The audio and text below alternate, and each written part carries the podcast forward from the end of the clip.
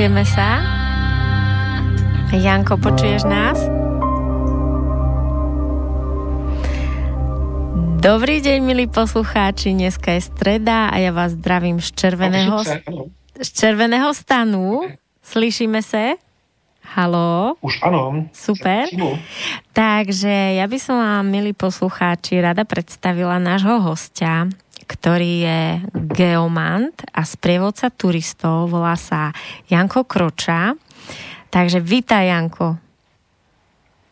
Zdravím všechny posluchače. Tak som rada, že sa nám podarilo spojiť. Tak by sme mohli začať možno rovno tým, keby si nám vysvetlil, čo vlastne znamená to slovo geomant. No, slovo geomant je velice staré a je to takové označení pro lidi, kteří se zajímají o krajinu a dokonce pracují s krajinnými energiemi. Takže geomanti eh, v podstatě jsou na úrovni mágů, astrologů, um, numerologů, dalších lidí, kteří se zabývají hermetickými disciplínami. Ono třeba ve středověku prostě byla geomancie normální obor, který se vystudu, dal se vystudovat na některých univerzitách eh, tehdejší no. doby. Protože geomanti eh, hledají prameny, hledají energetická místa, hledají lokality vhodné pro postavení třeba některých typů staveb. Já nevím, tam v krajině dokážou najít místo vhodné třeba pro postavení kostela nebo nějaké svatyně, mm-hmm. nebo naopak zase třeba místo, kde by se nic stavět nemělo. To je um, veľmi zaujímavé a ja som veľmi šťastná, že mi ťa prihral osud do cesty, pretože ma veľmi zaujíma táto téma a naozaj o nej viem veľmi málo. Sama ako taký like len niekde cítim, buď v nejakých kostoloch, zrúcaninách alebo niekde v prírode, že sú tie vlastne silné miesta. Takže budem rada, ak nám o tom povieš viac. Tak poďme na to, že ako si sa vlastne ty dostal k tejto svojej práci alebo k tomuto svojmu poslaniu, ako si ho objavil. No, to je dlouhý příběh, který začíná vlastně už v mém dětství, protože eh, já už jako dítě jsem vnímal, že některá místa jsou mi velmi příjemná a zase na některá místa jsem prostě nechtěl chodit. A rodiče si se mnou nevěděli moc rady, vlastně nechápali, proč to takhle mám. Já sám jsem to vlastně dlouho nechápal. Teprve, když jsem šel studovat do Prahy v 18 letech, tak jsem tam potkal podobně založené lidi. Začali jsme společně vyrážet do přírody a zjistili jsme vlastně, že to není to, co vidíme, nejsou nějaké přeludy, ale že tam vidíme třeba stejné věci, stejné bytosti, stejné fungování energií, stejné energetické linie. Takže od té doby se tomu začínám věnovat jaksi trošku víc oficiálně. A môžeš o tom povedať viac, že kde napríklad si sa cítil zle ako dieťa a kde si sa cítil dobre? Um, určitě. Hele, tak třeba vždycky takové hřbitovy, to jsou místa, kterým jsem se už jako dítě jako docela vyhýbal. A musím říct, že některým hřbitovům se vyhýbám teda dodnes. Ale pak jsou zase třeba místa, která jsou jako krásná. Já pocházím z města Karlovy Vary, eh, nad kterým se vlastně vypíná taková skála a na ní je hrad, který se jmenuje Andělská hora. A to je třeba místo, které patří vlastně mezi nejsilnější a nejléčivější vůbec jako tady v celých Čechách. A pořád jsem prosil rodiče, aby mě vozili na Andělskou horu. Pak, když jsem se naučil jezdit na kole, tak jsem tam jezdil na kole. Tak to je třeba takový jako příklad toho, co, co mě bavilo. Nádherné. Prosím ťa, to je neuveriteľné, ale ja som tento víkend našla doma fotku, ktorú som dlho hľadala, pretože mám moja najsilnejšia spomienka z detstva je, keď som bola na výlete s mojimi rodičmi v Karlových Varoch a fotili sme sa pri obrovskom Krakonošovi, to je tam niekde blízko, čo má taký červený gombik na opasku. A ja som tento víkend našla o, tú fotku. A od, o, vlastne už dlhšie si hovorím, že veľmi rada by som išla do tých Karlových Varov, že ma tam niečo veľmi ťaha. Mm-hmm. No tak rozhodně Karlovy Vary můžu doporučit. Ono není náhodou, že to vlastně bylo jako největší eh, lázeňské město v rámci třeba celého Československa, protože tam je skutečně jako hodně míst, která mají tu schopnost člověka léčit. A mm, když jsme tady u toho léčení, tak bych třeba právě řekl, že ta jednotlivá posvátná nebo silová místa se právě dělí na místa, která jsou léčivá, spíše pro to fyzické tělo nebo pro auru. Potom jsou místa, která třeba pomáhají jaksi rozvoj lidského vědomí. A potom jsou ještě místa, která mají některé speciální efekty, například takzvaný grálový efekt. To znamená, že jsou schopna třeba otevírat i srdce člověka. Wow. Ale speciální, speciální karlové vady jsou, jsou hodně léčivé. Tak. Prosím tě, prezrať nějaké grálové město.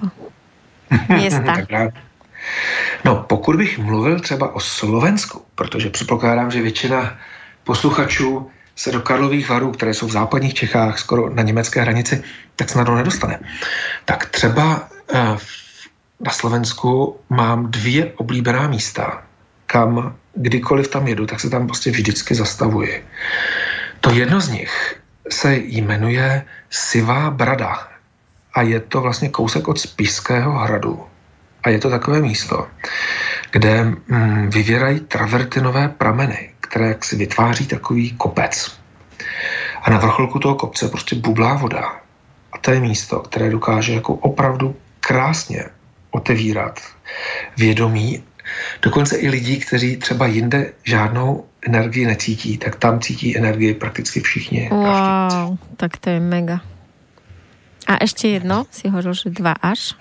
Potom, potom mám velmi rád Kalvárii v Banské Šťavnici, což je ano. místo, kde také se teda střídají různé typy energií. Jsou tam vlastně zastoupeny všechny typy energií, ale mimo jiné je tam teda i silná právě tady energie grálová, kde třeba se dá výborně pracovat i v páru. Ono, pokud přijdete na takovéto místo ve dvojici, tak tam můžete skutečně zažít jako věci, které jako jednotlivec nezažijete. To je úplně nádherné a povedz prosím ťa o tom, že ako vlastne funguje tvoja práca, že či je to tak, že ty vypíšeš, že ideš niekde a ľudia sa k tebe pridajú, alebo teba nakontaktujú ľudia, že prosím ťa niekam ma zober a nauč ma pracovať vlastne v tej, na tých miestach? Um, funguje vlastně obojí. To znamená, já vypisuji nějaké veřejné procházky, hlavně po Praze, kde žiju, ale pokud jedu někam jinam, nebo jsem třeba pozván nějakou skupinou, tak provádím i po jiných lokalitách. Občas jezdím i na Slovensko právě. A někdy doprovázím eh, třeba skupinu, že si mě najme cestovní kancelář, abych doprovázel ty jejich lidi jako průvodce. Husté. Ale také, také je to tak, že prostě jsou, jsou prostě různé skupinky, ezoterické, různé čarodějky, které třeba chtějí prostě zažít nějaké posvátné místo trošku jiným způsobem, tak si mě prostě najímají. No, ale ty hovoríš, že jiným způsobem, takže ty tam nielenže donesieš, ale aj čo ještě mm-hmm. urobíš? Ano. Tak pokud přicházíme na nějaké takové posvátné místo, tak většinou se na to trošku připravíme. Takže si jako řekneme vlastně, co na tom místě můžeme vlastně vůbec jako čekat. Potom, když se k tomu místu blížíme, tak už si dáváme pozor na takzvané přístupové body. Ono totiž vlastně skoro každé posvátné místo, třeba každý posvátný kopec, má už jako po cestě na třeba na tom úpatí, má nějaký starý strom, které, který je dobrý se nějakým způsobem dotknout se ho nebo, nebo ho pozdravit alespoň. Pak jsou tam třeba různé kameny, různé skalní výchozy. To jsou všechno místa, kde je většinou dobré se zastavit a požádat duchy místa, aby nám to místo nějakým způsobem jako předpřipravili nebo otevřeli naplno. Protože pokud my tady tato místa vynecháme a prostě jenom tam vyběhneme takovým sportovním výkonem na vrchol kopce, tak tam samozřejmě taky nějakou energii třeba zažijeme nebo najdeme. Ale samozřejmě není to vůbec tak otevřené, jako když tam právě jdeme pomalu, vědomně a už po cestě se vlastně připravujeme na těch jednotlivých bodech na to, že nás tam nahoře něco čeká. To je úplně logické a krásné, že naozaj, keď človek to tam chce zažiť, tak tam akoby potrebuje vedomé vojsť a dať teda tomu pozornosť. A ako to vlastne ty môžeš vedieť a vidieť, podľa čoho ty vieš, ktorý je práve ten dôležitý strom, kameň, či to vidíš alebo cítíš? Uh-huh. Tak já to přirozeně e, cítím, některé věci i vidím, takže, takže většinou se ono prakticky vždycky se třeba shoduje s dalšími třeba citlivými lidmi, se kterými tam, tam jdeme. Ono totiž, mm, já mám vyzkoušeno, že mm, je dobré, aby se na takovýchto místech vlastně pracovalo skupinově. To znamená, pokud tam člověk přijde jako jednotlivec, tak samozřejmě si taky něco odnese. Um, ale pokud tam přijde nějaká menší skupinka, která je třeba dobře sladěná, eh, tak se to místo otevře asi úplně nejvíc.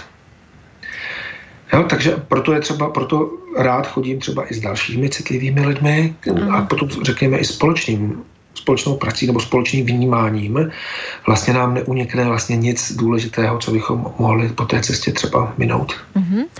Ja, ja už teraz cítim a viem, že určite chcem ísť s tebou, takže ak budem chcieť nájsť o, tvoje cesty, či už v Čechách, alebo nájsť nejaké tvoje cesty na Slovensku, tak kde to môžem nájsť? Kde to ľudia či máš web, alebo Facebook, mm. alebo kde? Určitě, tak já většinu, většinu komunikace dneska dělám přes Messenger a Facebook. Takže, takže normálně pod mým jménem Jan Kroča můžete se požádat o přátelství. A budeme sledovat. A vlastně všechny své akce dávám na Facebook a taky na svůj web, taky který je vlastně na, na doméně, která je tvořena i mým jménem. Takže, takže normálně všechny ty informace o těch veřejných akcích jsou, Takže www.jankroča.cz Jankroča.cz, ano, přesně tak. Super, ďakujem. A o, chcem sa opýtať, že ty si povedal takú vec, že vlastne na niektoré cintoriny by si nešiel vôbec, tak ako môžu byť cintoriny iné? No, ono ti naši předkové se většinou o ty svá pohřebiště jako velmi dobře starali. Jo? Chodili tam dělat různé očistné obřady, zároveň tam vytvářeli určitou mm, energetickou zeď mezi tím světem živých a mezi tím světem mrtvých. No a mm, musím říct, že dneska to v řadě hřbitovů takhle prostě nefunguje. Jo, že prostě mm, může tam člověk potkat některé třeba jako entity, které mm, se tam nějakým způsobem prostě přiživují na tom smutku třeba těch lidí, co tam chodí nebo podobně. Uh, jo, ono ano. obecně, jako, obecně jako ve světě nebo v různých jiných kulturách jsou obecně hřbitovy prostě vždycky považovaný za trošku problematické místo. Jo někde, někde vysloveně jako místo nečisté, někde třeba jenom jako místo problematické. A je málo kultur, které ty zbytovy jako, jako akceptuje tolik jako třeba my, který jsme zvyklí tam někdy chodit se procházet nebo podobně. Jo? To, to by v jiných kulturách asi nebylo úplně, úplně mm-hmm. časté. Jasné že vlastne ako by boli v tom vedomí, že čo sa tam vlastne deje na tej energetické rovine? Mhm. Také. No takhle, ono samozřejmě třeba ti naše slovanští předkové, tak ti, ti na těch místech pohřebišť samozřejmě dělali určité obřady. Některé z nich byly velmi radostné. Že? Pokud byl svátek dušiček, nebo svátek, který dneska my slavíme jako dušičky a slavíme ho v troš, trošku takovém jakoby, jakoby smutnějším stylu, tak samozřejmě pro ty naše předky to byla určitá příležitost jo, se jako poveselit a ukázat, ukázat těm předkům, já nevím, vnoučata a pravnoučata. Takže, takže ta, tam to bylo bujaré. Nicméně, když ten, když ten svátek skončil, tak oni samozřejmě zase jakoby uzavřeli ten energetický kanál velice pečlivě a pak třeba na to místo zase nějakou dobu nešli. Jo? Takže pokud my dneska chodíme mm-hmm. na hřbitovy pravidelně a je to, řekněme, součást určitého městského folkloru se procházet po hřbitovech, tak si nemyslím, že to jako představuje nějakou velkou výhodu. Máme třeba parky, které jsou na procházení mnohem vhodnější.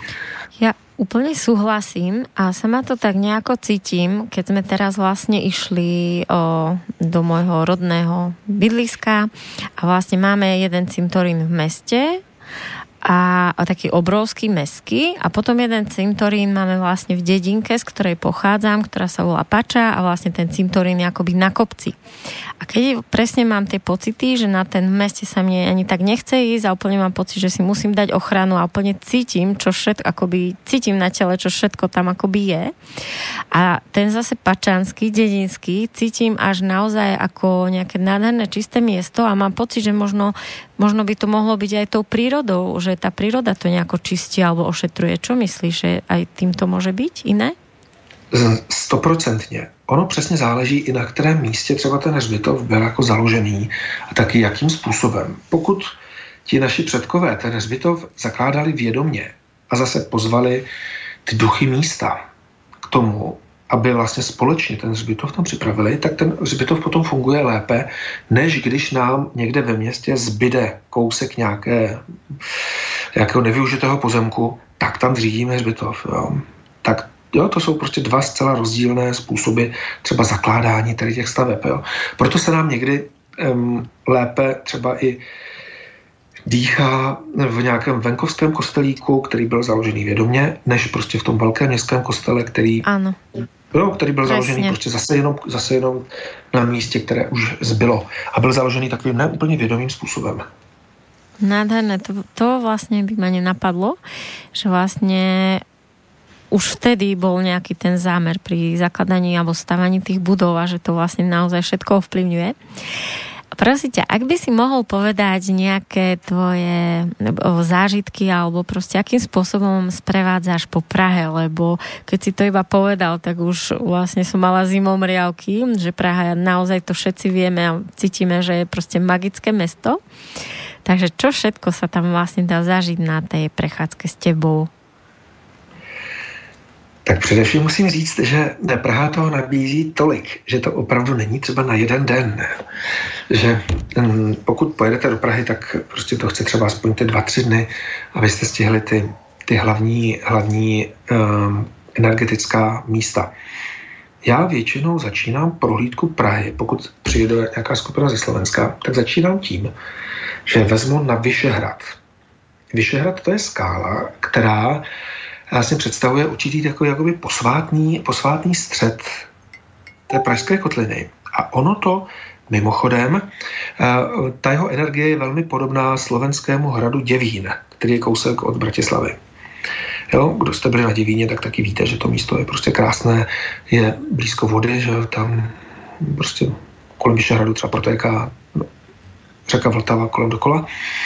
A to je místo, kde je dobré jako opravdu začít naladit se to místo bylo v minulosti velkou ženskou svatyní, která potom samozřejmě později po příchodu křesťanství už jako ztratila ten původní význam, ale hodně v té české mytologii se hodně pověstí vztahuje právě k Vyšehradu jako takovému.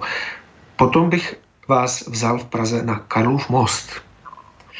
To je sice místo, které je hodně turistické, tak já bych vás tam vzal v nějaké době, kdy tam těch tolik turistů není. To znamená třeba brzo ráno nebo pozdě večer, protože Karlův most byl postavený taky jako grálový most. Ten náš císař Karel IV. ho prostě nechal postavit opravdu velmi vědomně za pomoci francouzských architektů, kteří pocházeli z té Jižní Francie a byli napojení i na kult Marie Magdaleny.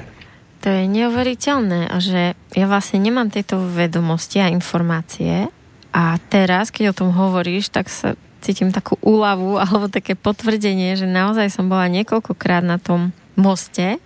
A napriek tomu, že tam boli tí turisti, tak som v svojom vnútri cítila, cítila som z tých stôch akoby neviem to popísať, cítila som akoby brány na tom moste a presne som mala takú vnútornú potrebu, že čo by, aké by to mohlo byť, keby že som tam v noci sama a môžem si to precítiť bez tých ľudí. A ty teraz, keď o tom hovoríš, tak vlastne mi to robí takú radosť, že vlastne my ľudia to prirodzene cítime, len si to ako nedovolíme v to uveriť, že tie naše pocity naozaj sú akoby pravdivé. Uh-huh. Ono s tím Karlovým mostem je to třeba zajímavé ještě tím, a tady možná vysvětlím taky, jak třeba funguje geomancie. Ono totiž, ten Karlův most, který má prostě řadu pilířů, tak, eh, které jsou na dně té řeky Vltavy, tak vlastně ty pilíře se nachází na takových velikánských mlínských kamenech, jsou postavené. Takže ta voda, která vlastně protéká pod tím mostem, tak vytváří eh, dole u dna takový výřivý pohyb. A ono právě, ten výřivý pohyb vody je jedna z určitých technik, které mohou mít jako příznivý vliv na lidské vědomí.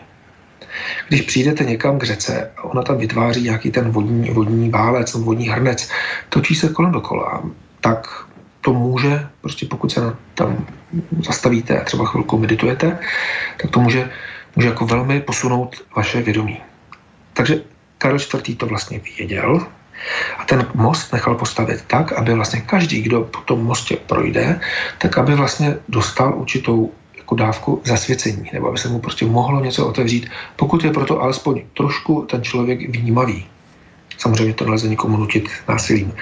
Ano. Prosím ťa, a teda ty keď vlastne tam prídeš s tými ľuďmi, napríklad na ten Karlov most, tak akým spôsobom budeš s nami pracovať? Mm-hmm. Tak se nejdříve zastavíme na takových silových místech vlastně před vstupem na ten most, protože už tam se nachází právě místa, která mají schopnost člověka správně naladit. Potom obřadně projdeme mm, věží, která vlastně stráží ten vstup na most. Je to vlastně největší gotická mostní věž v Evropě.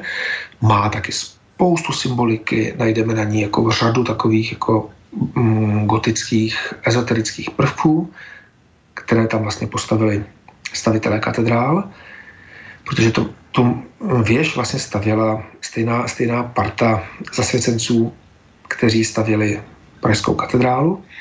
No a potom půjdeme vlastně postupně přes ten most, budeme se zastavovat na těch místech, kde je ta energie nějakým způsobem zvláště silná a uděláme si tam nějaké krátké meditace. Takže přes ten most třeba půjdeme tři čtvrtě hodiny, mm-hmm. i když by se dal normálně přejít za 10 minut. A každý vlastně si tam zažívá nějaké svoje věci, které si potom berie. Mm-hmm. Určitě. Tak já se snažím na těch mých procházkách dělat i sdílení. Takže pokud samozřejmě někdo zažije něco silného, tak to může říct i těm ostatním. Ale mm, jako je to samozřejmě vždycky hodně o individuálním prožitku. Prostě i velmi citlivý člověk zrovna nemusí mít svůj den a třeba nezažije tolik jako někdo, kdo třeba tolik citlivý není, ale zrovna mm, třeba jeho horoskop je nastavený na to, aby ten den prožil něco významného. Alebo, alebo možno na tom mieste v minulom živote sa mu niečo udialo. Asi spomenie. I to je možné. Já třeba mám pocit, že jsem patrně žil na Slovensku. Jeden z minulých životů. A e, e, kde vlastně ťa to ťaha na Slovensko a kde vlastně jsou nějaké teda mestské alebo prostě stavby také na Slovensku pre teba lákavé? Mm-hmm. No, já na Slovensku mám nejradši město, které se jmenuje Nitra. Tím asi nikoho moc nepřekvapím, protože to, to je bráno jako skutečně jedno z takových duchovních center Slovenska. Jezdím tam často. Třeba letos jsem tam měl i exkurzi vlastně pro, pro místní, místní obyvatele. No a to bylo tedy v rámci Lotus festivalu, který tam jako probíhá. No a Eh, taky, taky velmi rád mám město Zvolen. O něm se říká, že to je srdeční čakra Slovenska a neplatí to tak ani tak pro to samotné město, jako spíše o takový jako hradní komplex, který se nachází vlastně nahoře na skále nad, nad Zvolenom. Pustý hrad. Pustý hrad, přesně tak. To je místo, které je nesmírně silné. A také třeba rád jezdím do Trnavy, to je město, které je možná ještě trošku nedoceněné. Jo, tam ta, řekněme, křesťanská vrstva trošku překryla ten původní význam toho města, které, minul, které bylo už prostě v pravěku jako hodně významným kultovním centrem.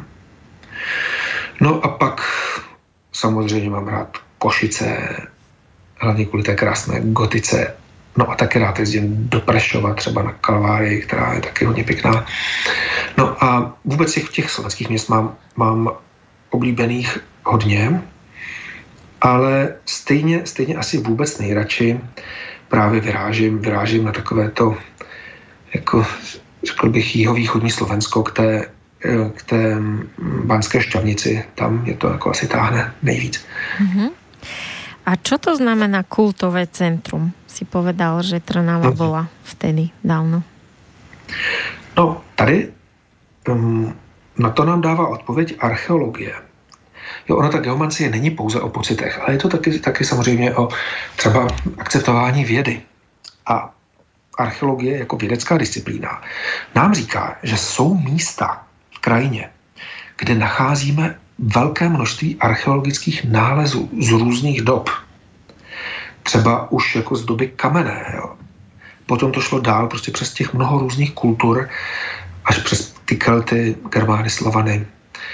Eh, v Čechách máme místa, kde nad sebou, když, když tam kopnete kdekoliv, třeba na tom hradišti, tak tam najdete nad sebou prostě osm kulturních vrstev. Jo? Osm rozdílných typů keramiky. A najdete to kdekoliv na tom hradišti, kde vlastně začnete kopat. Takže to jsou přesně místa, která nějakým způsobem ty lidi lákala vlastně vždycky. A lákala je právě proto, že oni, ti lidé vnímali, že to místo má nějakou opravdu speciální energii. Mm-hmm. Takže, takže to jsou kulturní místa. To jsou místa, která dodnes na nás působí dobře a zároveň víme, že tam se našly už třeba nějaké nálezy, často třeba mm-hmm. i kulturní sošky, nebo střepy nějakých obytních nádob mm-hmm. z těch starých časů. A Janko, ako je to vlastne s tým Karlom IV? Lebo ja konkrétne nič o ňom neviem, ale teraz si povedal, že takto vedomé staval most, tak asi to bol zaujímavý človek. Uh-huh. Tak Karel IV. vyhrál před časem soutěž o největšího Čecha. Teď myslím, že u vás to byl Štefánek, nejsem si jistý, kde to byl u vás, ale... Štefánek ale prostě by mohl být. U nás, u, u, nás, u nás to vyhrál ten Karel IV., což byl vlastně císař. Velmi zajímavý člověk, jehož syn Zikmund Lucemburský vlastně to budete možná znát více jako, jako uhorského krále právě. No a tady ten Karel IV On strávil většinu svého mládí v Itálii a taky ve Francii. A tam se právě dozvěděl, nebo byl zasvěcený do všech těch hermetických, dneska bychom řekli ezoterických věd a nauk. Takže on potom, když přišel do Prahy, tak už si sebou přivedl řadu architektů, řadu astrologů, řadu dalších zajímavých věcí, zajímavých lidí. Tedy vzal si sebou třeba i lokátory, Lokátoři to byli lidé, kteří právě byli vyškoleni na vyhledávání těch správných míst pro založení nových měst. Takže Karel založil řadu, řadu měst, třeba u nás. No a taky si sebou přinesl zálibu v Lazebnicích. Lazebnice, to byly ženy, které se staraly o lázně. A on si přivezl nějaké lazebnice z Jižní Francie, z té oblasti, kde se právě uchovala ta tradice Marie Magdalény. Do, to je tak dokonce, zaujímavo. Dokonce založil, dokonce založil v Praze smíšený takový ezoterický řád. Ten řád se jmenoval hm, Spolek bratrst, nebo, nebo Bratrstvo eh, kladiva a obručem. Jo, obruč je takové kolo dřevěné, ano, ano. Který, který, který je ženským symbolem a kladivo je zase mužským symbolem Aha. a bylo to, byla to vlastně jediná tady středověká tajná společnost, která společně združovala muže a ženy. Takže my víme, že takovéto tajné společnosti samozřejmě existovaly i v jiných koutech Evropy, ale byly teda převážně mužské, anebo pokud byly nějaké ženské, tak to bylo samozřejmě potom pod církevními kříly. Ale tady tato společnost se nijak nehlásila ke křesťanství, spíše se právě hlásila k oživování těch pradávných kultů, které souvisely právě s Marí Magdalénou. To je, to je veľmi zaujímavé. A vlastne, čo sa potom stalo? Ako vlastne zomrel Karel IV. a v koľkých rokoch? Ten, ten, ten zemřel po 60 letech života jako poměrně, poměrně už, řekněme, na, na, jeho vě, na jeho dobu to byl poměrně požehnaný věk a v podstatě zemřel, dá se říci, stářím. Mm-hmm. A jeho syn, on měl, on měl vlastně tři syny, eh, ten Václav IV. začal vládnout v Čechách a ten Zikmund Lucemburský potom vládnul, vládnul v těch Uhrách, jak jsme si říkali. No a ten, a ten Václav, nebo vlastně oba ti jeho synové vlastně dost toho převzali. Oba měli třeba tu zálibu v těch lazebnicích, dovážených z Francie. Mm, věnovali se, jo, jo, je o nich známo, že měli, že jejich dvůr byl vlastně plný právě různých, různých mm, mágů, astrologů a podobně. Takže prostě studovali studovali hermetické vědy. Dokonce ten, ten Zikmund založil právě uh, jeden speciální řád, právě zasvěcený draku, takzvaný dračí řád, jo, kam byli taky zasvěcování, do kterého byly zasvěcováni nejvýznamnější jaksi lidé tehdejší, tehdejší Evropy. No, takže, takže vlastně ta tradice zůstávala. To byla to byla i doba, kdy se tady stavily ty katedrály. Že? Oni ti stavitelé katedrál toho také hodně uměli, hodně navazovali prostě na, ten, na ta stará zapomenutá umění, třeba z antiky nebo dokonce ze starého Egypta. Takže v těch proporcích katedrál můžeme najít spoustu zajímavých věcí. No ale potom postupně, postupně samozřejmě tady ta um, taková zlatá éra středověkého hermetismu potom postupně se transformovala, že potom přišly třeba husické války u nás tady, které to potom hodně poničily a, a mm-hmm. tak. Mm-hmm. To pokračovalo v té úrovni. A Karel IV. teda nemal nejakú svoju oblúbenú ženu a šťastné manželstvo, ale skôr mal nejaké milenky medzi tými lázebnicami? Tak on celkem vystřídal čtyři manželky, protože ty tři mu zemřely. Dokonce zlý jazykové tvrdí, že tomu trošku napomohl. Já tomu moc nevěřím, ale vyloučit nelze samozřejmě nic. No, každopádně, on no, býval tehdy naprosto, naprosto zvykem, že uh, čeští králové a vůbec veškerá šlechta prostě měla vedle manželek i celou řadu konkubín. Některé, některé, některé děti Karla IV. dokonce dosáhly jako vysokých různých úřadů, takové ty nevlastní děti. Že? Říká se, že jeho jeho syn Vilém potom založil rozenkruciánský řád ve Francii, v Paříži. Možná jsou to pověsti, nevíme to úplně jistě, těch, ty písemné doklady eh, zrovna se tady té, této tématice moc nevěnují. Mm-hmm. Ale, ale, ale, ale měli, jsme, měli jsme v našich dějinách mnoho zajímavých lidí, jako kteří byli hodně vědomí. Mm-hmm. A co jsem se chcela zpýtať? Bože, teraz mi to ušlo ty ženy. Tak já ještě, ještě řeknu Karlovi IV. jednu ano? zajímavou věc. On tady postavil kousek od Prahy hrad, který se jmenuje Karlštejn. Aha, jasně. Tam bych moc doporučil se každému, kdo přijede do Čech, se na ten Karlštejn podívat. Jo. I když je to trošku jako z ruky, tak se to vyplatí. Protože to je hrad, který byl vlastně postavený jako hrad grálu. A Karel IV. právě plánoval, že tam bude vlastně mm, se věnovat meditacím, ale že tam také soustředí nejvýznamnější třeba relikvie své doby. Jo. Měl tam například umístěno takzvané Longinovo kopí, což je vlastně hned po svatém grálu druhý nejvýznamnější vlastně křesťanský mystický symbol a tak dále. On tam nechal ty kaple obložit drahými kameny. Jo. To wow. nikde jinde v Evropě moc nenajdete. A to se dá vidět, že tam vlastně nás ano. pustí, hej, hmm. pozrieť to. Ano, ano, ano, tam třeba pokud se chce člověk podívat do té kaple svatého kříže, která je považovaná za zřejmě nejkrásnější gotický prostor vůbec na světě, tak je samozřejmě dobré se tam objednat, protože tam, tam mm, se ta kapacita může nějakým způsobem překročit, tam, tam není jako úplně volný vstup, nicméně, nicméně dá se to bez problémů zajistit a Karlštejn jako doporučuji musím říct, že to je opravdu jako místo, místo, místo mimořádných kvalit. Tak ďakujem, ja sa určite pôjdem pozrieť, možno aj nejakých poslucháčov to očarí, táto pozvánka. A už viem, čo som sa chcela spýtať, že či je nejaký podľa teba zaujímavý film o Karlovi IV, ktorý by sa aspoň trošku podobal tej realite alebo tej atmosfére tam? Mm-mm. Myslím si, že, že ne. Že vyšly zajímavé knihy. Teďkom my jsme mm, slavili, slavili nedávno 700 let vlastně od narození Karla IV., takže, takže jsme takže jsme mm, mm, vyšlo u nás mnoho jako velmi zajímavých knih, ale jako filmově to zatím nikdo nespracoval a myslím si, že to ani nespracuje, protože tady tato ezoterická tématika se poměrně obtížně sfilmovává. Mm-hmm. Uh-huh. No uvidíme ešte možno, že to tako napadne. Uh-huh.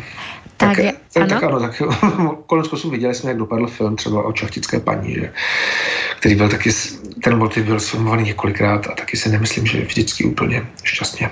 No tak čo bolo také, čo ty vieš o čachtické paní, čo my nevieme? tak já myslím, že vy to víte taky. Je, já myslím, myslím si, že na Slovensku je hodně lidí a potkávám tam hodně zajímavých lidí, kteří také pracují s energií krajiny. Každopádně já jsem byl třeba osobně na Čachtickém hradě dvakrát a vlastně hm, vždycky mě velmi překvapila ta krása těch skal v okolí hradu. Ale ten samotný hrad jako úplně ideální místo není. A zdá se, že ta čachtická paní skutečně nebyla takový svatoušek, jako jo, taková svět, jako v podstatě jenom oběť, že ona tam zřejmě asi některé věci nedělala taky úplně, úplně jako správně. Takže, takže, takže se to tam cítit. Nemám, nemám, nemám dobrý pocit, ale z toho jeho okolí mám pocit výborný. Uh-huh. Tak ja navrhujem dať si teraz pesničku a pokračujeme po nej, dobre? Perfektně. Ďakujem. Slyšíme se. Ano.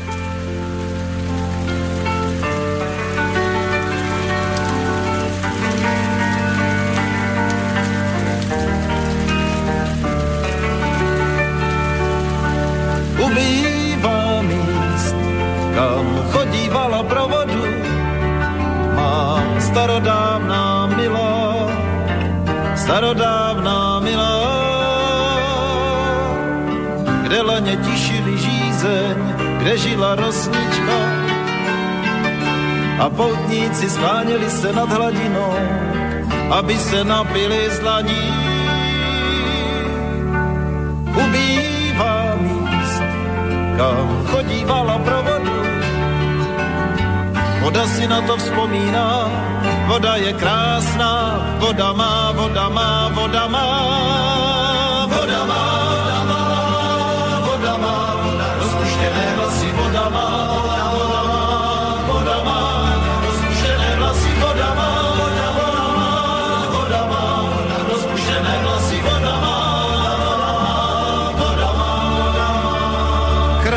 tu vodu a nedejte oslepnout prastaré zrcadlo hvězd.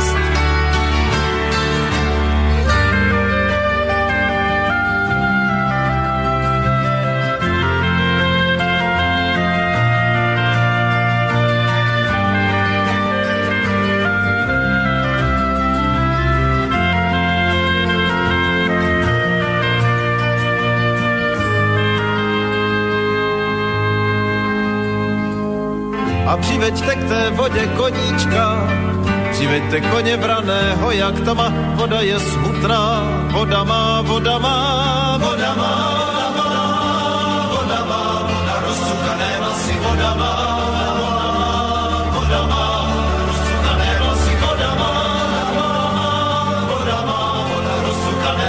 voda má, voda má, voda má. A kdo se na samé dno potopí, kdo potopí se ke hvězdám pro prstínek.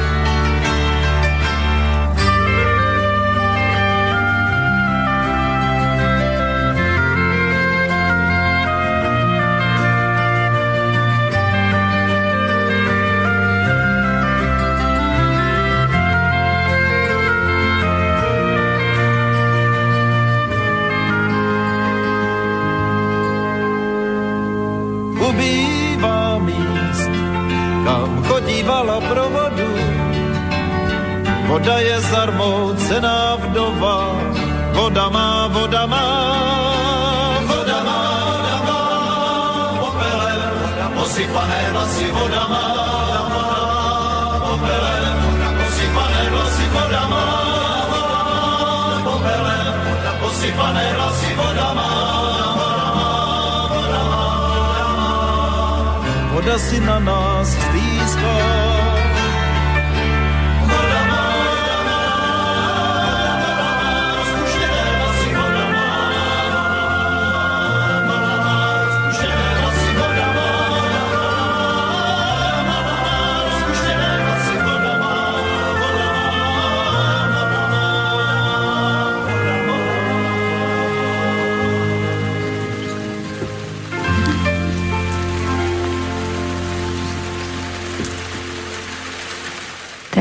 Vítajte po pesničke. Janko, počujeme sa? Ano, jsem tady zpátky. Tak to je nádherná pieseň, ktorú si vybral. Už som ju dávno nepočula a vlastne ani by som nevedela, kde ju hľadať. Čo je to za skupina, ktorá ju spieva?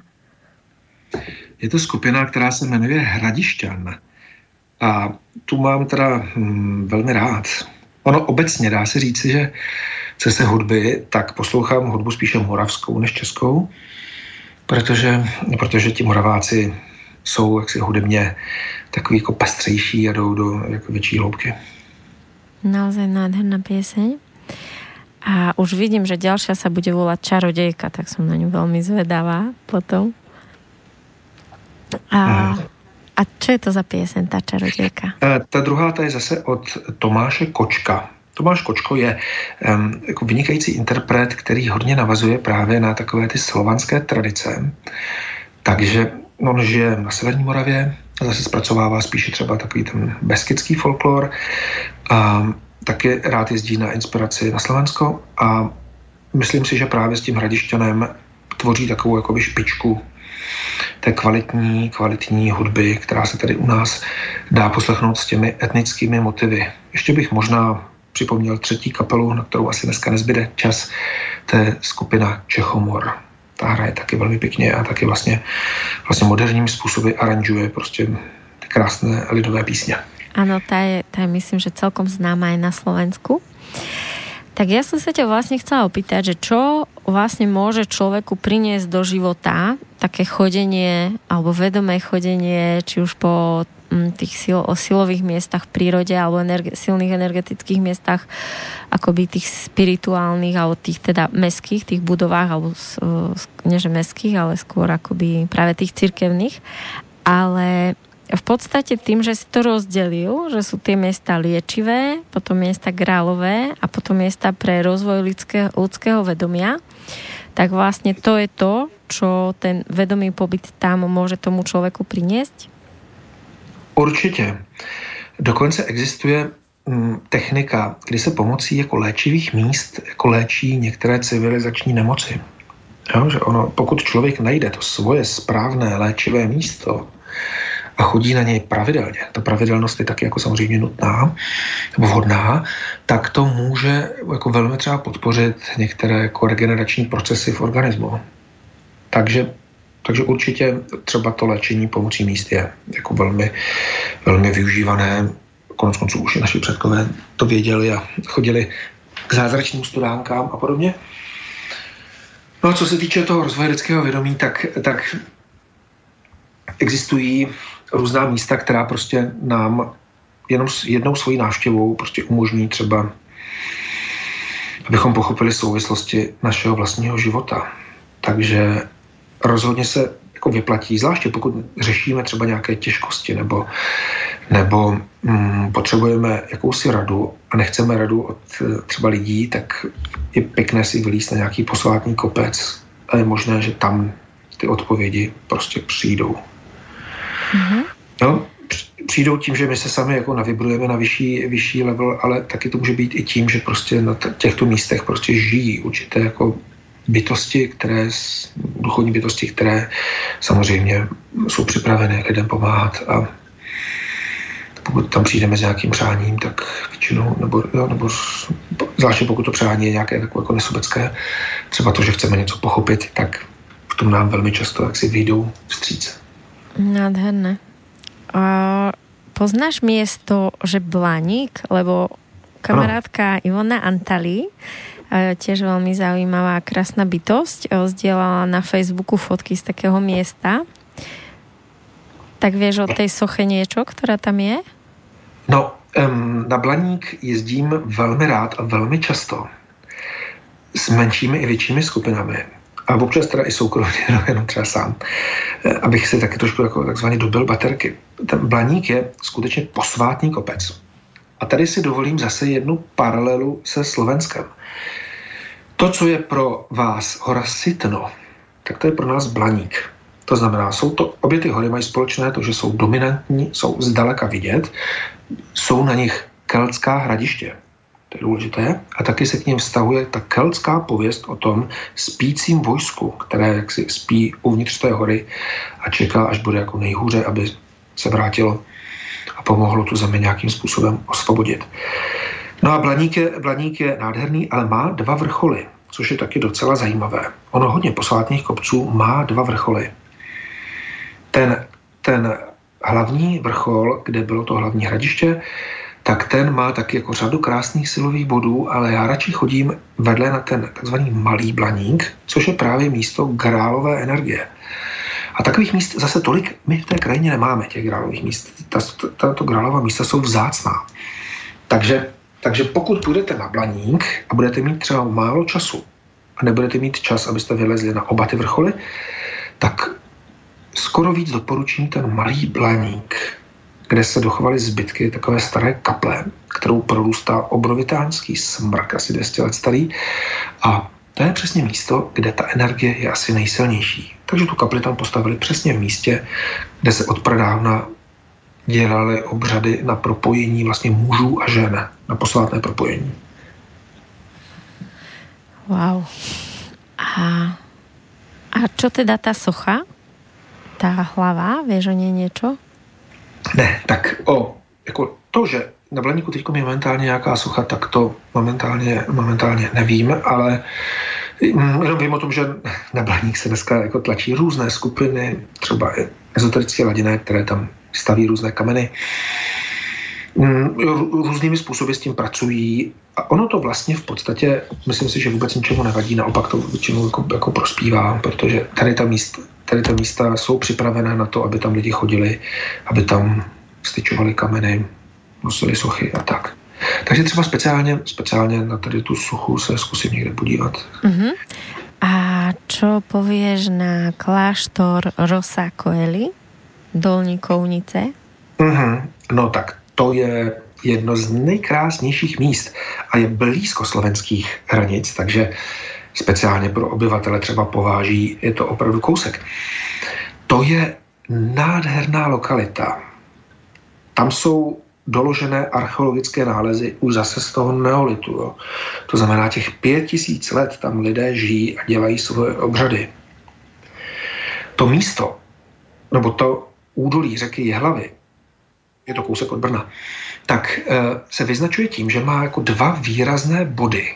Má takový jako kopec, kde dneska stojí kaple zasvěcená svatému Antonínovi a to je silný mužský bod. A naopak dole na břehu té řeky se nachází jako ženský silový bod, kde dneska najdeme jako zříceninu kláštera. Ale ten klášter byl vždycky takový jako zvláštní, že to nebyl běžný klášter, ale vždycky tam si to místo přitáhlo typy žen, které právě pracovaly s tou mužskou ženskou energií. A na ten klášter po celých dějinách jeho existence máme zaznamenány stížnosti na to, že ty jeptišky, co tam žili, vždycky lákali jako místní muže k nějakým úřadům. A to se samozřejmě jako moc nelíbilo. Takže nakonec to dopadlo tak, že ten klášter zapálili sami vesničané, protože ho považovali za místo hříchu. Ale, ještě, ale ještě předtím tam byly některé jiné zajímavé epizody, jakože třeba tam přijel na vizitaci olomoucký biskop, který tam měl udělat pořádek v tom kláštere. A dlouho se nevracel. Ani nemusím skoro říkat, jak to dopadlo. Vlastně. Z abatčí kláštera přestoupili k luteránům a vzal si ji za manželku. Wow. Mm-hmm, jasně. Až tak silné to tam je. Ta grálová energie je tam mimořádně silná. Jo, pokud chcete se více propojit se svým partnerem nebo partnerkou, tak rozhodně dolní kounice jsou naprosto ideálním místem, kde ten váš vztah ještě může dostat prostě nový impuls k nějakému dalšímu jako rozvoji. Ja môžem iba súhlasiť, lebo tiež sme to miesto navštívili s mojím mužom a je naozaj, naozaj nádherné a naozaj to tam cítiť. A vlastne sa tam chodí aj fotiť veľa svadieb, čiže možno, že, že je to aj požehnaním pre tie páry, ktoré možno ani nevedia, čo tam je za poklad. Ano, ano. Ono, ta, je to přesně tak. Mimochodem, ono se říká, že právě pokud ten kostel stojí na tak silném místě, že prostě ta energie tam opravdu jakoby tryská, tak ten kostel často prostě nemá střechu. On, jí, on tu střechu ztratí nějakou jako světskou zámenkou, nějakým požárem nebo něčím podobným, ale prostě už potom se nenajde, nenajde síla k tomu, aby se ta střecha jako vrátila zpátky. Takže my máme třeba v Čechách ještě jedno takové místo. To je kousek od Prahy, jmenuje se Panenský týnec. A to je taky jako velká síla. To je asi vůbec jako nejznámější takové to energeticky dobíjející se místo eh, vlastně v celých Čechách. Pokud tam přijedete o víkendu, tak možná budete stát i frontu na ty silové body. Ale to je kostel, který taky nemá střechu. Vlastně nebyl nikdy dostavený. No a vy na Slovensku máte taky takové kostely. Teď mě třeba napadá eh, kostel Katarínka, který se nachází kousek od Trnavy nad obcí Dechtice. To je kostel, který stojí na starém keltském kultovním místě a taky přišel o střechu a bez té střechy vypadá prostě nádherně. Teď teda jsou nějaké pokusy ho opravit, nějak, že tu střechu snad i vrátí. No, nevím, jestli tam vydrží dlouho. Tak tyhle místa prostě nechtějí být zastřešené. Oni ty svatyně těch našich předků často právě zastřešené nebyly. To byly ty posvátné háje. Jo. Oni tančili mezi duby a lípami a další buky a dalšími posvátnými stromy a nepotřebovali mít a nechtěli nad sebou mít střechu, která by izolovala od hvězdné oblohy nebo od slunce, od měsíce. To je moderní vynález zastřešit, zastřešit chrámy. Mm-hmm. Janko, ja sa ťa spýtam ešte takú vec, eh, že aký ty máš názor na to, že mne to všetko tak pripadá, že to staré, pôvodné, slovanské, čo sa teda neskôr nazývalo akoby pohanské, to spojené s prírodou, so živlami a to také živé, prirodzené, že to sú vlastne tie naše korene, to boli tie tradície, ktoré boli akoby zdravé, ktoré fungovali a keby sme ich mali dodnes zachované, tak asi by sme boli na tom inak, ako sme. A vlastne prišlo to kresťanstvo teda, to umelé, to nejaké umelné, umelé chápanie, ponímanie Boha, ktoré vlastne akoby všetko zavieralo, zavieralo nám čakry, zavieralo nám tie posvetné miesta. O, tie obrady boli ako keby nezdravé, to, to rozbitie toho princípu partnerského tej rodiny, hej, že vlastne tam tí nesmú mať ženy a tí ako hodnostári cirkevní. A že čo myslíš, že kto ich vlastne poslal? Kto poslal to kresťanstvo? Kto to vymyslel, že, že, na, že je to taká dobrá cesta nás odpojiť od toho spojenia s prírodou, so, s tými živlami? No, je to velmi dobrá otázka, která by samozřejmě vydala na nějakou celou samostatnou přednášku. Já jsem vzděláním historik, takže vím přesně, jak se to, nebo velice podobně, jak, jak to křesťanství se vyvíjelo. A taky tím můžu bezpečit, že ono um, třeba křesťanství v nějakém prvním, druhém, třetím století vypadalo úplně, ale úplně jinak, než třeba to křesťanství, jako známe dneska. Jo, ono tam postupně se prostě vyškrtávaly ty, všechny ty zmínky o, o třeba posvátném propojení, o posvátné sexualitě, o tom, že Ježíš s Marí Magdalenou třeba měli i nějaké děti a, a, tak, a tak dále a že prostě že ty první křesťanské komunity právě pěstovaly tu grálovou posvátnou lásku mezi mužem a ženou. To se postupně jako vyškrtalo vlastně až trošku do toho jako pravého opaku na druhou stranu to, co si třeba zmiňovala ty, jako je a nevím, celibát, tak to jsou věci, které vznikaly velmi pozdě, až někdy v 11. 12. století. Stejně tak třeba jako zobrazování trpícího Krista. Ano. To, to tam prostě nebylo. Když se podíváte na křesťanské umění prvního tisíciletí, tak prakticky vždycky vidíte Krista, jak sedí na trůně a žehná lidstvu. Jo? To je prostě to je jiné pojetí. Ten a kult utrpení se... se vlastně potom jako rozvíjel, rozvíjel vlastně po rozštěpení křesťanství na, na katolickou a pravoslavnou církev, kdy potom každá ta větev se jela trošku jako svoji, svoji nějakou linii. Nějakou vlastně svou se, politiku. Ano, ano, chtěli se pak už nějak odlišit. Takže takhle, ale já vůbec bych nechtěl, aby to vyznělo jakkoliv protikřesťansky. Znám spoustu skvělých křesťanů a, a jsou to hlavně lidi, kteří to prostě chápou přes to srdce. Že? Pokud se prostě otevře srdce, tak, tak je vlastně úplně jedno, k jakému náboženství se člověk hlásí. A taky si nechci idealizovat prostě třeba staré slované. Jo? Tam bývaly poměrně často zvykem třeba i lidské oběti. Běžně se dělali zvířecí oběti. To jsou zase věci, které už třeba dneska si opravdu myslím, že dělat jako, jako nepotřebujeme a nebudeme.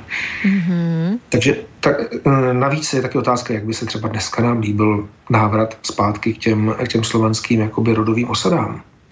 Protože my jsme dneska si poměrně jako navykli na, na takový ten koncept toho křesťanského manželství, tvořeného jedním mužem a jednou ženou. Ti naši předkové slovenští to měli, to měli jako mnohem volnější. Tady oblasti, jo. Tam ty děti, které se narodily po těch velkých bujarých oslavách, třeba letního slnovratu, byly považovány prostě za posvátné božské děti, protože nebylo jasné, kdo je jejich otec. A byly vychovávány prostě společně v těch, v těch rodových osadách, kde stejně všichni, kdo mohli, tak chodili pracovat někam na pole nebo do lesa a ty děti byly hromadně vychovávány prostě těmi nejstaršími lidmi. Na druhou stranu, mě by se to možná tady tenhle ten koncept by se mi možná i líbil, protože my jako nemáme moc času na výchovu svých dětí, protože prostě jo, ano, je, je, je, známo, že ty prarodiče prostě dokážou, dokážou často, nebo ti starší lidé, dokážou se těm dětem věnovat jako, jako víc, než třeba my v tom produktivním věku. Mm-hmm. No, to si pekne povedal, že či by sa nám to páčilo a či, či by sme vedeli žiť vlastne inak. A čo som chcela, aha, a že kde by sa dali vidieť tie o, vlastne sochy, čo si hovoril toho žehnajúceho Krista z toho prvého tisíciletí, si hovoril? Mm, kdekoliv, kdekoliv mm, třeba hodně, hodně mm, takového toho raně křesťanského umění se dochovalo v Itálii, ale vlastně, když se dáte do Google prostě raně křesťanské umění, tak, tak, tak uvidíte, že opravdu ta ikonografie vypadala prostě jinak, než, než jaký třeba dneska vnímáme my, my třeba v rámci, v rámci té katolické tradice. Hmm. Dá se toho, jo, vůbec není problém, jsou, jsou toho plné učebnice, plné, plné knihy o umění, o umění prostě prvního, prvního tisíciletí. Mm-hmm, to si určitě pozriem. A ještě prosím tě, v kterých rokoch o, bylo naposledy, a mně se to trošku plete to keltské a to slovanské. O, napríklad na území Československa, kedy boli Kelti, kedy boli Slovania a Slovania boli vlastně Kelti, alebo ako to je celé? Ne, takhle, ono samozřejmě dneska se objevuje jako spousta různých jako opravdu odvážných teorií, které jako různě překrucují historii. Ale mm, naš, naštěstí, naštěstí mm, stačí se přesně podívat do těch archeologických jako nálezů, které jsou prostě poměrně naprosto jasný a víme, víme poměrně přesně, kdy která kultura tady žila. Ty kultury jsou od sebe jako jasně oddělené. Takže pokud to vezmeme třeba na ty Kelty, že, tak, ti, tak takové ty první jako předkeltské věci z takzvané haštatské doby se objevují zhruba 800 let před naším letopočtem. Někdy trošku dříve. Mm-hmm. A, tak, a tak hlavní keltská civilizace, která že, nás propojuje, my Češi, Moraváci, Slováci jsme prostě hodně propojeni přes tu keltskou civilizaci a přes keltské geny. Tak ta, řekněme, vrcholila ty čtyři století před naším letopočtem. Potom přišli Germáni, kteří to tady trošku jako, jako provětrali a po nich v tom pátém, šestém století našeho letopočtu sem přichází slované a ti už tady vlastně zůstali. Nicméně se samozřejmě zase mísili s těmi zbytky tě, toho germánského i toho keltského obyvatelstva, které tady zůstaly. Takže my jsme taková hezká směska všeho možného a proto Mm, já to beru spíš jako výhodu, jo? Že, nej, že nejsme, nejsme jako, jako, jako geneticky jako, jako jednotné národy a konec mm. konců teď ty, mm, toto velké zlevnění testů DNA, kde se dají dělat i různé masové jako screeningy DNA, tak se jako ukazuje, že opravdu jsme tady jako v té střední Evropě jako hodně pestrá směská. Mm-hmm která má prostě od všeho něco. Máme tady i románské geny, že jo? Tady ty římani tady nechali nějaké své, své stopy a prostě proč ne? Uh-huh. Myslím si, že to aj na nás tak vidno, že, že vlastne v tých našich štrtách je vidieť toho mnoho. A o, čo by si ty, čím pre teba boli zaujímaví Kelti napríklad? No, tak ta kelská civilizace šla skutečně do jako velmi velké hloubky hlavně v práci s podsvětními energiemi. My jsme eh, před časem udělali i eh, systemickou konstelaci na vztah Keltů a Germánů a Slovanů. A tam z toho, jako, tam z toho, tam z toho poměrně jasně vyplynulo, že ti keltové v podstatě eh, nechtěli, jako, nebo se považovali za jako trošku vyvolenější a vlastně před těmi Germány a Slovany jako tu svoji, tu svoji kulturu jako zavřeli. Jo. Takže jo, myslím si, že ta konstelace to přesně ukázala. Já si myslím, že ani Germáni, ani Slovani se nedostali do té hloubky práce, řekněme, s energiemi krajiny a přírody a tak, jako měli keltové. Ale samozřejmě nemůžeme to tvrdit kategoricky. My o jako duchovním životě těch starých kultur zase nemáme tak moc informací, abychom to mohli jako říct úplně jako napevno, ale prostě zdá se, že ta kelská civilizace byla skutečně velmi, velmi hluboká a zanechala nám tady jako i třeba v té krajině určitý jako spirituální odkaz, který třeba teprve teď nějakým způsobem jako jako nalézáme a oživujeme. Mm-hmm. Konec konců, pokud si můžete dojít vy na kterékoliv nějaké keltské hradiště, které máte třeba poblíž, a na Slovensku je keltských hradišť opravdu hodně, tak budete opravdu překvapeni třeba, jak pěknou energii té hradiště prostě mají. Tam jediné místo většinou, kde je nějaká trošku těžká energie, tak jsou ty valy, ty, jo, ty hradby kolem, kde se bojovalo. Ale jinak na uvnitř těch hradišť tam je to, to jsou všechno tak krásné lokality. Opravdu přírodně krásné, dodnes přírodně krásné, že je prostě vidět, že to jejich propojení bylo s tou přírodou opravdu velmi, velmi hluboké. Mm-hmm. No, ja mám taký zážitok, poviem ho aj tebe, už som ho tu síce spomínala, že raz dávno sme boli v Nemecku, tuším, mesto Limburg. A tam sme išli na kopec, na nejaké silové miesto, kde už, bol, kde už bola kresťanská kaponka alebo kostolík. A v tom kostolíku bol, za, bolo zachované druidské keltské kreslo, ktoré bolo vytočené úplne iným smerom ako celá tá kaponka. Kaponka bola iným smerom a to druidské kreslo bolo ako keby k oknu a bolo celé okrúhle a ešte aj akoby ten kameň bol tak vyhlbený a ja som vtedy mala možno ešte len nejakých, ja neviem, 15 rokov, čiže som vôbec nič nevedela, len som si do ňoho sadla. A mne sa zdalo, že v ňom sedím aspoň týždeň, tak sa mi myhali akoby obrazy pred očami. A o, potom vlastne, keď som z neho zišla, tak mi tí ľudia povedali, že ja som si len sadla a že i hneď som stala o sekundu. Mm-hmm. Ano, to, to dává rozhodně smysl, protože tady ta korunovační křesla, vytesaná z jednoho kuse kamenu. Ano, tak to bylo také. Ty známe, ty známe prostě i třeba tady u nás, i v Praze na Pražském hradě vlastně jedno takové křeslo vlastně bývalo, kde byli zasvěcováni ti panovníci pohanští, nebo slovanští, možná předtím kelčtí. Skutečně to, to funguje a říkám, chce to i trošku dávku odvahy si do takového jako křesla sednout, protože ono opravdu to je energeticky jako velký, jako, jako velká pecka, velká rána. Um, jo, jo, oni to takhle skutečně používali. Usednutí na kamenný trůn, na kamenný stolec, prostě vždycky znamenalo prostě jako změnu vědomí toho panovníka. Konec konců to i jako známe i z novověku, že ti lidé, kteří byli připravováni nad nějakou třeba panovnickou dráhu, tak prostě procházeli různými typy zasvěcení, aby byli vlastně schopni tu svoji vládu vykonávat bez ohledu na své ego a prostě ve prospěch celku. To není tak úplně samozřejmé. Takže krásný zážitek. Tak tady to, to křeslo si navštívím teda taky, až pojdu do, do Limburku někdy. Určitě odporúčam a tiež teraz už som iná a som inde a veľmi rada by som si tiež do ňoho sadla vedome. Takže kto ví, možno, možno půjdeme spolu pozrieť.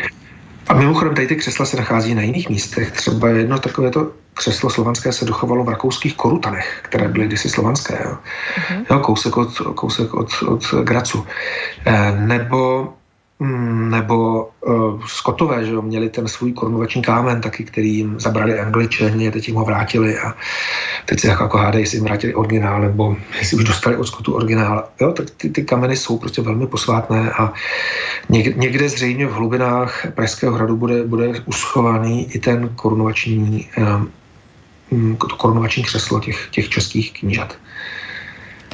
Tak já navrhujem, dáme si ještě jednu pesničku. Výborně.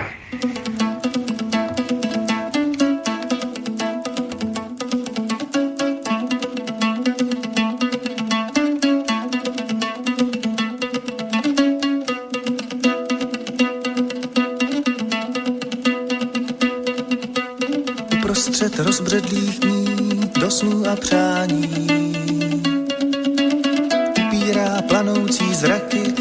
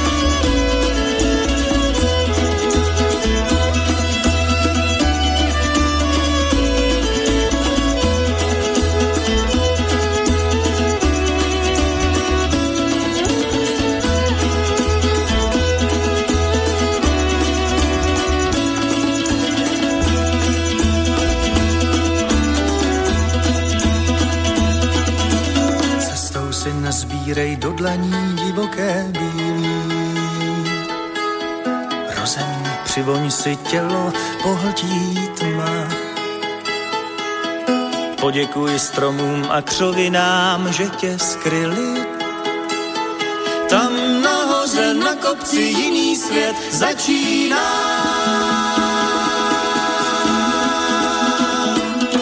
Oh,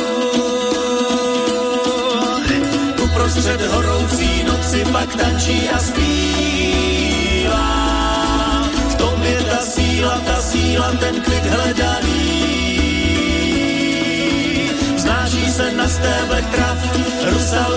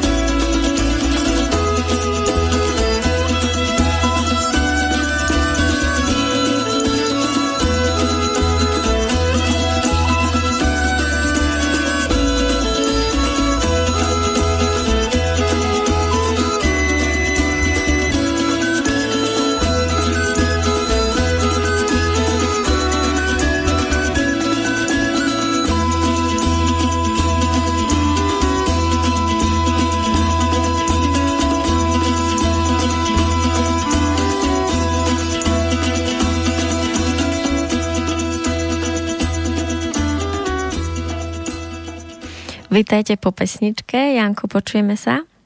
Ano, slyšíme se. Ja musím poďakovať Ave Chrtkovej z príznakov transformácie českých, že nás prepojila, lebo pre mňa naozaj veľmi zaujímavé rozprávanie a ďakujem ti za to veľmi pekne. A je... Jinak, jinak Ava už není Chredková, ale Brožová. Oh, ale, ale určitě ji neurazíš ani tím jejím původním jménem. No. Tak ďakujem, takže Ava Brožová. A ak e, máš ty niečo, čo by si ešte na záver chcel povedať? Niečo z tvojho života, zo života geomanta? Mm-hmm. No tak to je poměrně široká otázka. Já třeba řeknu jednu věc, kterou, kterou vlastně my, jako třeba Češi, vám Slovákům trošku závidíme. Tak jednak je to teda vaše prezidentka a potom je to, potom je to to, že máte velké množství léčivých pramenů. Hmm. My vlastně jich tolik, tolik nemáme. Jo. A prostě Slovensko má třeba obrovskou, obrovské štěstí v tom, že tam těch různých jako termálů, eh, lázní a dalších věcí je, je jako opravdu hodně. A to je naprostá krása. Zvláště teď v zimě. Vlastně je koupel v nějakém horkém přírodním prameni. Jako naprosto dokonalá možnost jak nejenom teda prosytit tělo nějakými jako mm, chemickými příjemnými látkami přírodními, ale především jak se nabít energií. Takže pokud máte tu možnost, tak rozhodně koupel v pramenech je zvláště prostě teď přes, přes zimu jako velmi, velmi jako krásná a blahodárná. A které máš ty rád na Slovensku koupele?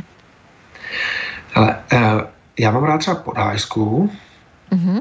a eh, třeba poměrně dost se mi líbí i třeba moderní, moderní mm, takový geopark s, s termální vodou ve Štúrovu, protože je to blízko do Ostřihomy, což je také moje oblíbené místo, kde trávím hodně času. A um, určitě tř, jo, třeba Kalemany jsou prostě, prostě tam, tam je ten přírodní, přírodní, přírodní bazén a to je místo, které prostě taky je, taky je nádherné říkám, nebyl jsem zatím jako samozřejmě ve všech slovenských lázních, ale ta koncentrace těch pramenů u vás je prostě mnohem, mnohem větší, než, než u nás je to daný prostě geologicky a je to jako velká výhoda.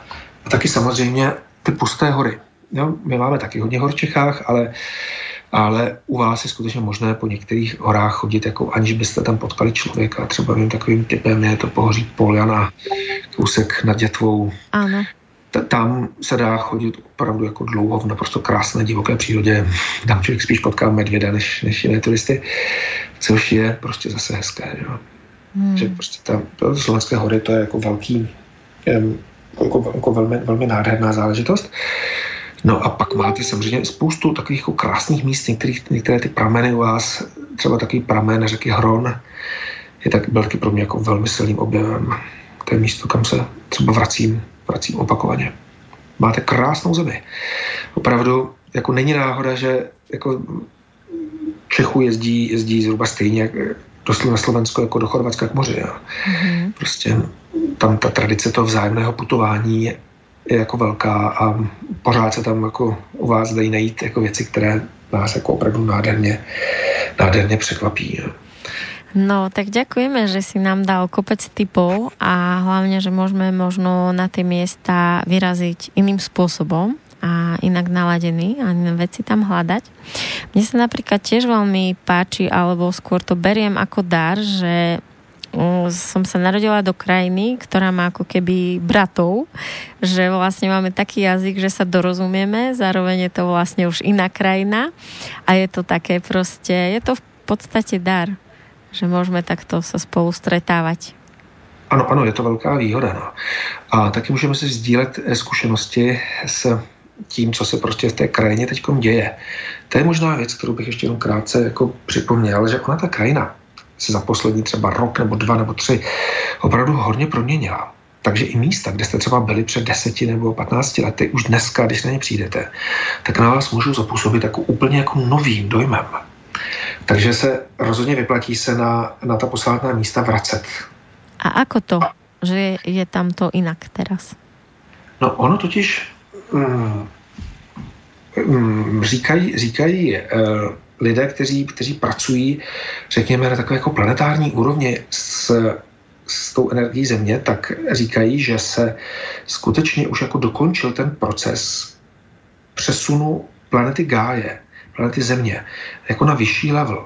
Akorát my uh-huh. lidi, že ten proces už je dokončený, že prostě to planeta už se, už se převibrovala, ale my lidi jsme se ještě nepřevibrovali, takže vlastně my nestíháme trošku ten vývoj té planety a teď je to vlastně náš ten úkol, abychom to udělali a právě proto i ta naše transformace sebou nese tu, tu řadu těch různých třeba i komplikací, které nás jako mohou, mohou při tom procesu provázet, protože to není úplně jako bezbolestný a není to úplně jako snadný proces. Ano. I když, je, když, když je hrozně fajn. Takže třeba mm, Říká se, že, že třeba teď, nebo, nebo neříká se, je to vidět v krajině, když půjdete do krajiny, někam, kde jsou skály, tak tam můžete potkat třeba větší koncentrace takových dračích bytostí který dřív se potkali výjimečně v krajině a teď je tam prostě spousta. Mm. Ale je to daný prostě tím, že i ta planeta prostě se dostala už na, na vyšší level a tady ty bytosti, které se dříve skrývaly, už se prostě dneska neskrývají. Mm. Takže můžeme být kamarádi s draky. No, tak. Takže tady, tady zapomeňme na ten, na ten uh, koncept jako draka jako nepřítele. Draci jsou naši teraz ti, teraz ti ticho zavidíme všetci, ktorí sme draka ešte nevideli, napríklad ja. Ale ich môžeme cítiť aspoň. My, čo nevidíme. Ono, ono draci jsou v podstatě andělé země. Jo, ta planeta Gaia má své anděly a to jsou draci. Takže opravdu jako, jako velmi nevkusné z nich dělat nějaké jako škodlivé a nebezpečné bytosti. Mm-hmm. V větších kulturách jsou draci jako velmi oceňovaní, uctívaní jako, jako, jako prostě poslové a mm, bytosti, které prostě pomáhají třeba řídit evoluci na této planetě. No a počuj, ako to je vlastne s tým všetkým, že dráci, škriatkovia, elfy, o, tie byto, dušička alebo bytosti byliniek, ono je to tak, že niekedy to bolo že sme boli schopní všetci to vidieť, ale sa nám to zavrelo, alebo mm-hmm. myslíš, že to je? Ano, já si myslím, že tady tu schopnost měli, měli v podstatě lidi v minulosti mnohem víc. Ale neměli ji úplně automaticky. Jo? Nebo respektive oni měli, takové malé děti to vidí do, do teď, tady ty věci, ty by třeba přírodní bytosti, pak, pak jim to třeba ta škola a rodiče spolehlivě jako zavřou a dřív to bylo přesně naopak, že se tady s tím jako pracovalo, se schopnosti komunikace s přírodními bytostmi. Dokonce mohlo, mohlo probíhat různá zasvěcení právě, aby, aby třeba se ti mladí lidé naučili jako s těmi bytostmi skutečně komunikovat nějakým jako takým sofistikovanějším způsobem. Takže ano, v minulosti to bylo to byla zcela běžná záležitost, pak jsme na to tak trošku jako zapomněli, teď nám všichni říkají, že to jako neexistuje, a, ale stále přibývá počet lidí, kteří prostě nějakou, nějakou tu komunikaci s přírodními bytostmi prostě mají. A tady znovu říkám, tam se opravdu jako není moc čeho jako obávat, ty přírodní bytosti ty, které nás nechtějí vidět, tak ty většinou o nás nemají zájem a nevidíme a ty, které se nám ukážou, tak to jsou bytosti, které jako většinou mají nějaký zájem o interakci. Takže když budete chodit do přírody a jenom si tak jako sednete, tak možná sami za chvilku ucítíte, uvidíte věci, které byste třeba ani nečekali. A rozhodně není zapotřebí s tím běžet k nějakému psychiatrovi. to už je lepší si zajít za nějakým šamanem a ten vám vysvětlí, že, že se neděje nic jako mimořádného. Janko, ja ti ďakujem za nádherný čas s tebou a ja som sa veľa dozvedela a verím, že dnešná relácia potešila aj mojich, alebo teda respektíve dneska našich poslucháčov. Ďakujem ti. Já velmi děkuji za možnost promluvit ke svým milým slovenským přátelům a zdravím, zdravíme všechny a mějte se krásně někdy do počutí do počutia alebo niekedy na spoločnej projišťke, prechádzke. Rád vás kdekoliv, třeba v Praze, vidím a provedu. Mějte se krásně. Ahoj, ahojte. Ahoj. Táto relácia vznikla za podpory dobrovoľných príspevkov našich poslucháčov. I ty sa k ním môžeš pridať. Viac informácií nájdeš na www.slobodnyvysielac.sk Ďakujeme.